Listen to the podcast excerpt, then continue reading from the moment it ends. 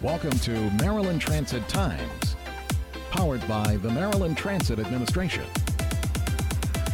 I'm Ken Berger, Maryland Transit Times. One of the most popular historical sites in Baltimore is the Edgar Allan Poe House and Museum on Amity Street near downtown. The director of the Edgar Allan Poe Museum, Enrica Jang, is with us to speak on Poe's legacy in Baltimore and around the literary world. Hi, Enrica. So, who was Edgar Allan Poe? Edgar Allan Poe is one of the most famous writers in the entire world. He's best known for poetry and horror stories uh, that everybody loves, especially around Halloween. Poe is considered the father of detective fiction. He's the inventor of the detective. Edgar Allan Poe was born in 1809. He died in Baltimore in 1849. When did this site become a museum? Poe House became a museum in 1949. Uh, the house was built in 1830, and Poe lived in this house only uh, from 1833 to 1835.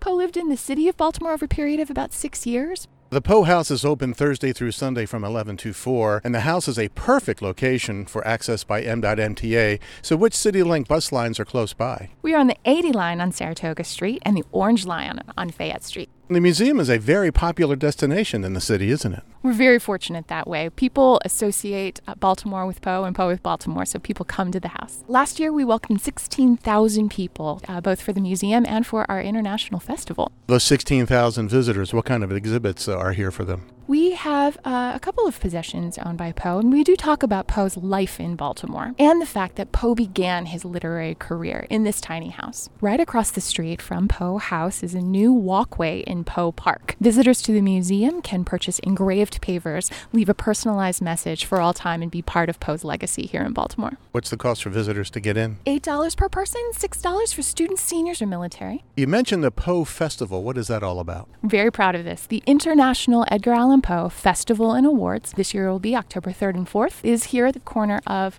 uh, Amity and uh, West Lexington. We have vendors, food, a stage. Uh, we welcome people from all over the world and just all things celebrating Poe. The festival awards the Saturday Visitor Award, presented by Poe Baltimore for artists and writers inspired by Poe. Call for entries is open now uh, through May 30th.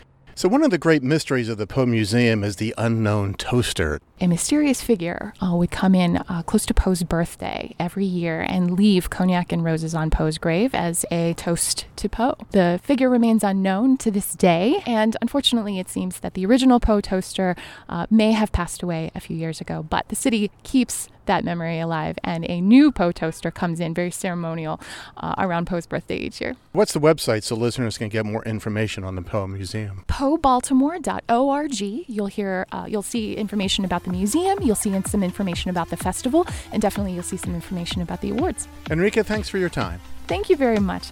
I'm Ken Berger, Maryland Transit Times.